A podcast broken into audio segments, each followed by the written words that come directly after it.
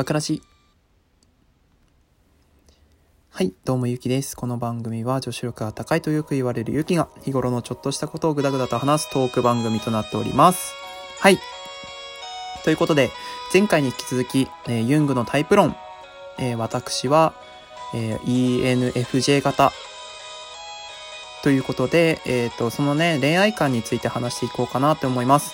ユングのタイプ論については、えー、前回のトークであったり、あとは、えー、スミカさんの、えー、彼氏いないけど花嫁修行中28話を、28回目を、えー、聞いていただければなと思います。はい。ということで、えー、っと、ENFJ 型っていうふうに私は、あの、カテゴライズされたんですけど、まあそのね、人がどういうふうな恋愛思考に至ってるかなっていうような感じなので、その記事を引っ張り出してきました。ということで、その説明に行きたいと思います。カット、カット。はい、カットできたでしょうか？つなぎがね、まずかったらやべえななんて思うんですけど、はい。ENFJ、ENFJ 型の恋愛についてです。はい。まあ、どういうふうな恋愛というか、愛というかね、どういうふうなことを、ことっていうか恋愛についてってことで、精神的に深く神聖なる結びつけを求めます。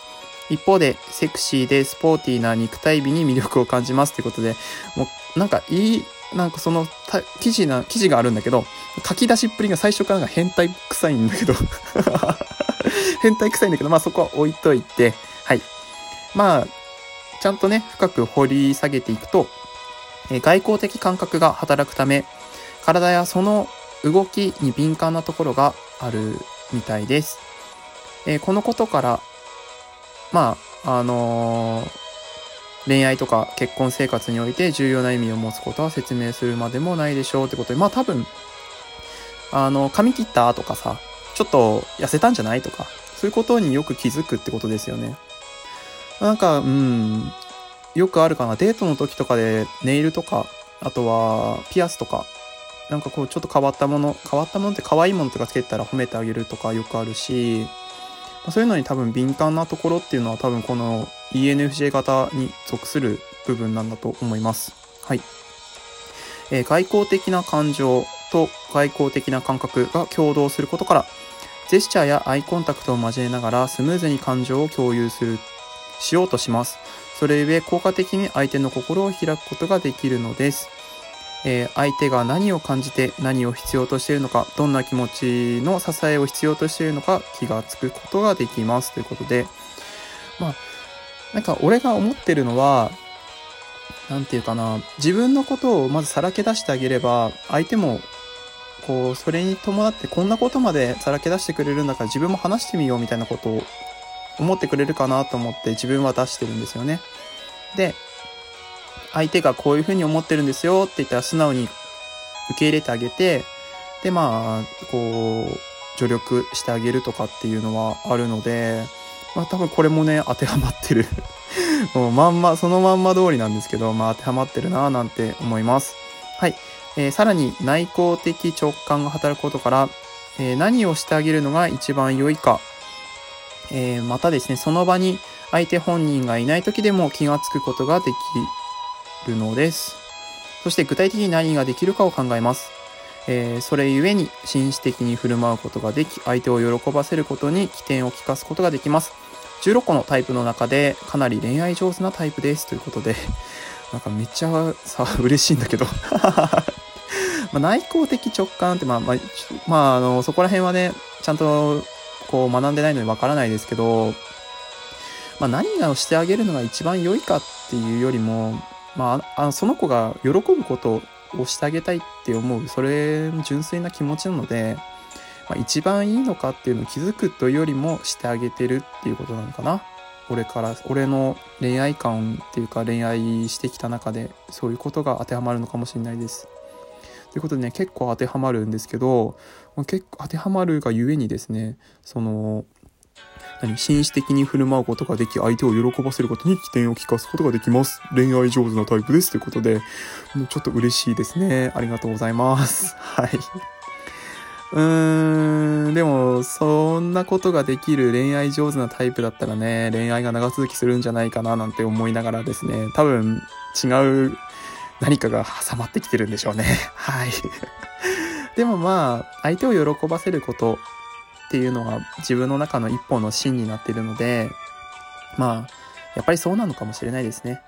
俺が普通だと思ってたのかもしれ俺、俺が普通だと思ってたことは、このタイプ論の中で、まあそういう人っていう位置づけだったってだけだったんですね。もうちょっと深く掘り下げていきましょう。はい。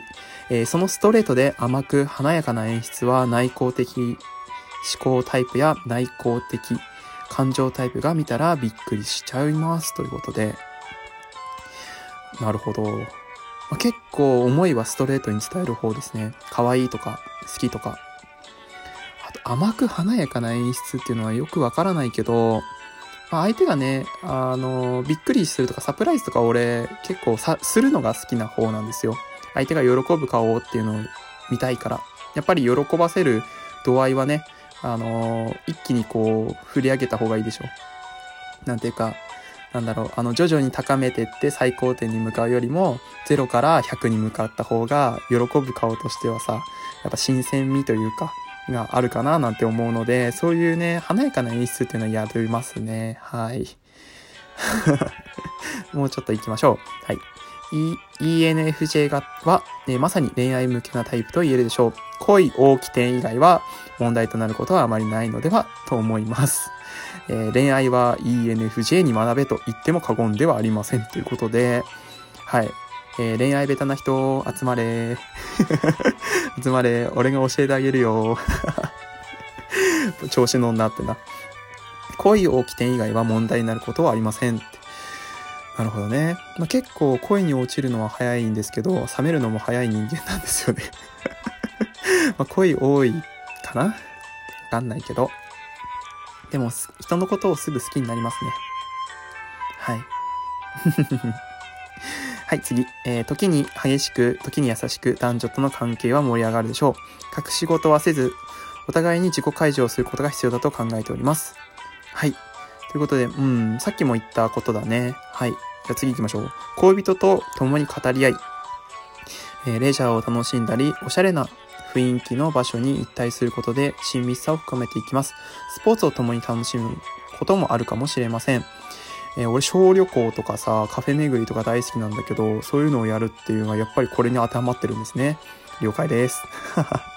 何歳になっても真剣な恋愛をして、えー、恋愛から多くのことを学び取ることこそ ENFJ の人生におけるテーマなのかもしれません。はい。いつでも真剣ですね。最後、自分の恋愛、これが、なんだろう、恋愛っていうか、この人のことを、まあ、幸せにしてあげようって心から思っていると自分では思ってるので、はい、そうですね。あとは、過去の恋愛とか失敗してきたことは、やっぱ同じ失敗をしないように、こう、経験としてね、自分で蓄えて、で、次の女の子にはもっと、もっともっとっていう風にしてるので、まあ、恋愛から多くのことを学び取ってるの。うん、確かにそうかもしれません。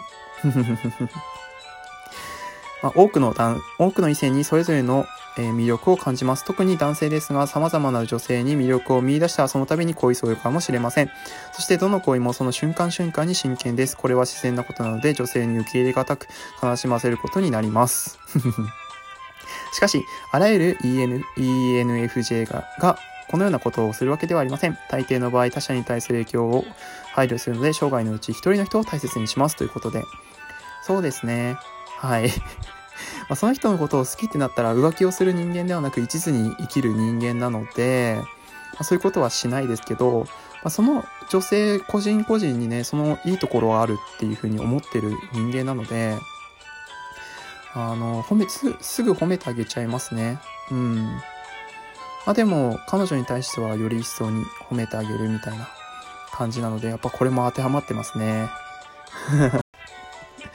はい。ということで、あの、ENFJ 型は、こんなタイプの恋愛観を持っているということでした。